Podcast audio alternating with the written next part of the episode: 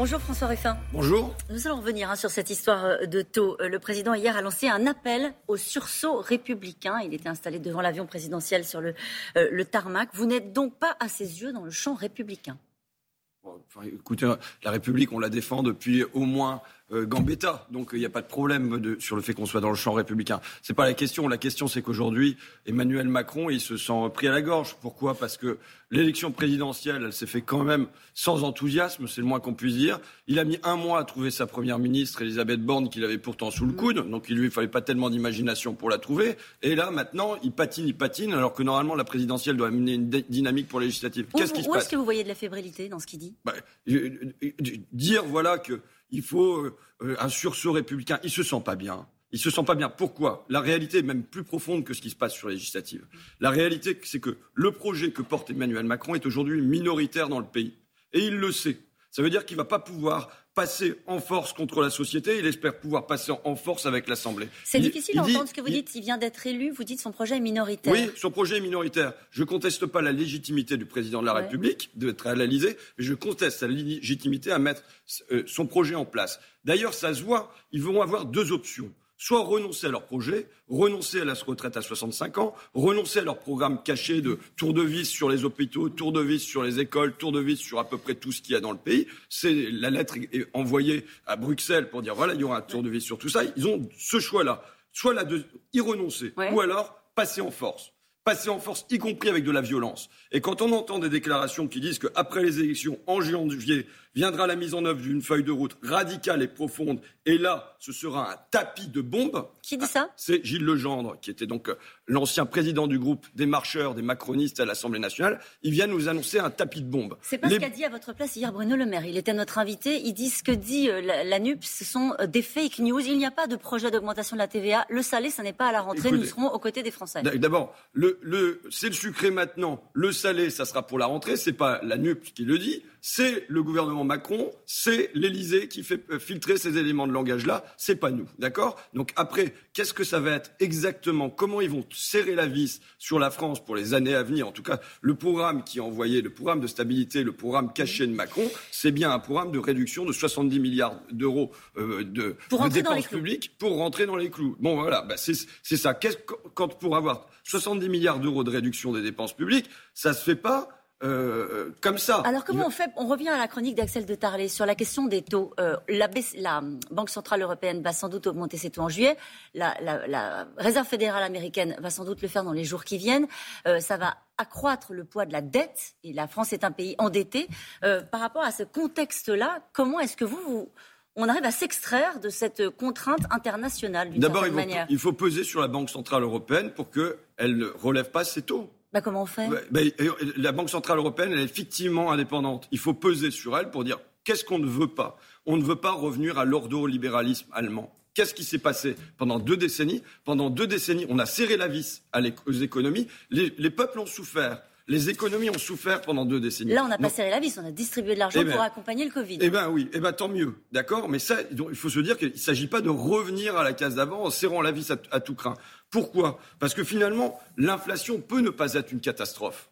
L'inflation peut, elle n'a pas. Oui, oui, non, vous pouvez faire la grimace. Non, je ne vais pas la grimace. Je pense aux gens qui nous écoutent eh ben, et qui voient que ça leur coûte plus cher tous les jours. Il y a une question. Pendant 30 ans, on a financé la dette publique dans la Trente Glorieuse. C'était un financement par l'inflation de la dette publique. Maintenant, la question, c'est que pendant ces années-là, il y avait une indexation des salaires, il y avait une indexation des retraites, il y avait une indexation des minima sur l'inflation. Donc ça veut dire que ce pas les gens qui perdaient et ça faisait euh, euh, euh, que la dette, elle se réduisait naturellement. Donc moi, je pense que les, les Allemands sont eux obsédés par l'inflation. Il ne faut pas qu'on soit obsédé de la même manière par l'inflation. Simplement, il faut que les retraites, les salaires, les minima sociaux suivent l'inflation, comme ça s'est produit en France jusqu'en 1982. C'est seulement à partir de 1982 qu'on a décidé de désindexer les salaires sur l'inflation. Vous m'avez pas dit comment vous faites pression euh, sur la BCE. Ben, euh, euh, Emmanuel Macron, il a une voix. La France est une voix importante dans le concert des nations. Si on dit non, non, non, non, on refuse de revenir à cette politique d'austérité, on doit pouvoir peser fortement là-dessus. Et on trouvera des alliés. Vous avez vu les alliés qu'on va trouver?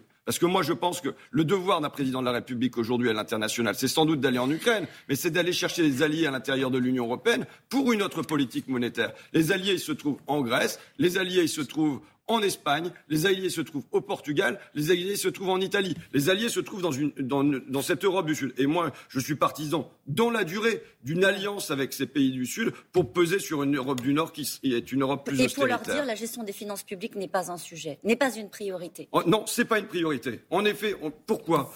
La Banque centrale européenne, elle, elle injecte des liquidités. Il faut voir qu'aujourd'hui, les liquidités qu'elle injecte, elle les injecte comme dans un tuyau percé de partout, qui fait que c'est de la spéculation qui l'emporte. Et ce qu'il nous faut, c'est opérer du fléchage. Je termine là-dessus, mais c'est vous qui m'avez lancé. Mais oui, mais c'est un vrai. c'est le, ce qu'il nous faut, c'est du fléchage, c'est-à-dire qu'il ne faut pas que ça passe par les marchés financiers. Il faut que directement la Banque centrale européenne puisse financer quoi? Puisse financer les ménages, puisse financer les collectivités, puisse financer les entreprises. Et il y a la nécessité d'opérer ce fléchage. les marchés financiers, quand ils vont voir que vous faites, si vous arrivez aux responsabilités, la retraite à 60 ans, vous croyez que ça va hum, peser sur les taux? Et comment?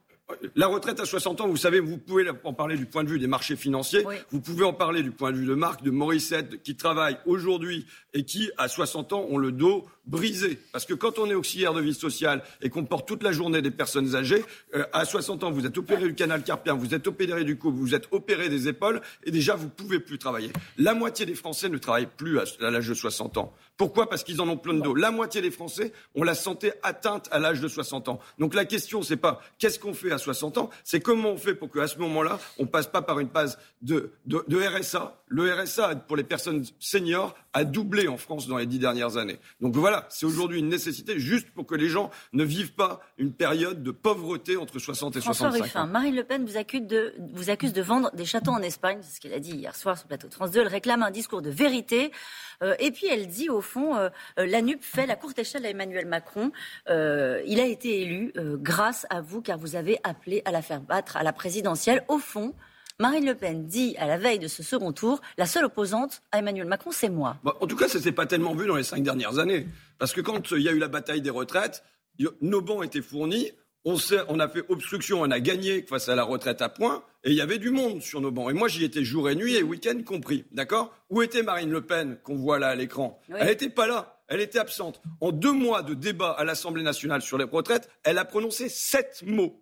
Sept mots au total. Vous avez compté donc Oui, j'ai compté. J'en ai prononcé 7000. D'accord? Vous avez aussi compté vos propres bah Oui, bien sûr. J'ai fait 82 discours contre le, euh, la réforme des retraites à l'Assemblée nationale. Le jour où Édouard Philippe apparaît pour faire son 49-3 samedi après-midi à l'improviste, nous sommes trois sur les bandes des, Insoumis. Il y a des communistes, il y a des socialistes. On est là. Qu'est-ce que vous voulez dire? Eh bien, je veux dire que ça a été, on a des frères et des fantômes du côté des rassemblements nationaux. Ce sont des députés Donc ils ne s'opposeront pas, euh, s'ils sont un groupe d'opposition majeur, ils ne s'opposeront pas à la ça politique. Sera ça sera des fantômes. Et de toute façon, même sur le fond, Regardez le programme de Marine Le Pen. Où est-ce qu'il y a le mot firme? Où est-ce qu'il y a le mot multinational? Où est-ce qu'il y a le mot actionnaire? Où est-ce qu'il y a le mot dividende? Où est-ce qu'il y a le mot profit? Au fond, il y a un accord entre Emmanuel Macron et Marine Le Pen sur le fait que les grandes entreprises doivent pouvoir profiter de euh, aujourd'hui, parce que c'est quand même la, gros comme une vache au milieu du couloir. Sur cinq ans de Macron, on a eu un triplement des grandes fortunes françaises, triplement des cinq premières fortunes françaises sous le gouvernement de Macron. C'est des centaines de milliards. Dans le programme de Marine Le Pen, est-ce qu'il y a un mot là-dessus? Est-ce qu'il y a un mot sur la nécessité d'aller vers plus de justice sociale, plus d'égalité? Il n'y a rien. Sur le fait que les dividendes des actionnaires, ils ne peuvent pas être augmentés comme ça, multipliés par deux en si peu de temps. Il n'y a rien là-dessus dans le programme de Marine Le Pen. Donc au fond, il y a un accord économique entre Marine Le Pen et Emmanuel Macron. Et d'ailleurs, je ne suis pas surpris que moi, le candidat macroniste, appelle pas à voter en ma faveur pour faire barrage au Rassemblement national dans ma circonscription. Et je ne le souhaite pas parce que ça serait comme un baiser de lépreux. Donc, euh, Merci beaucoup, François Ruffin.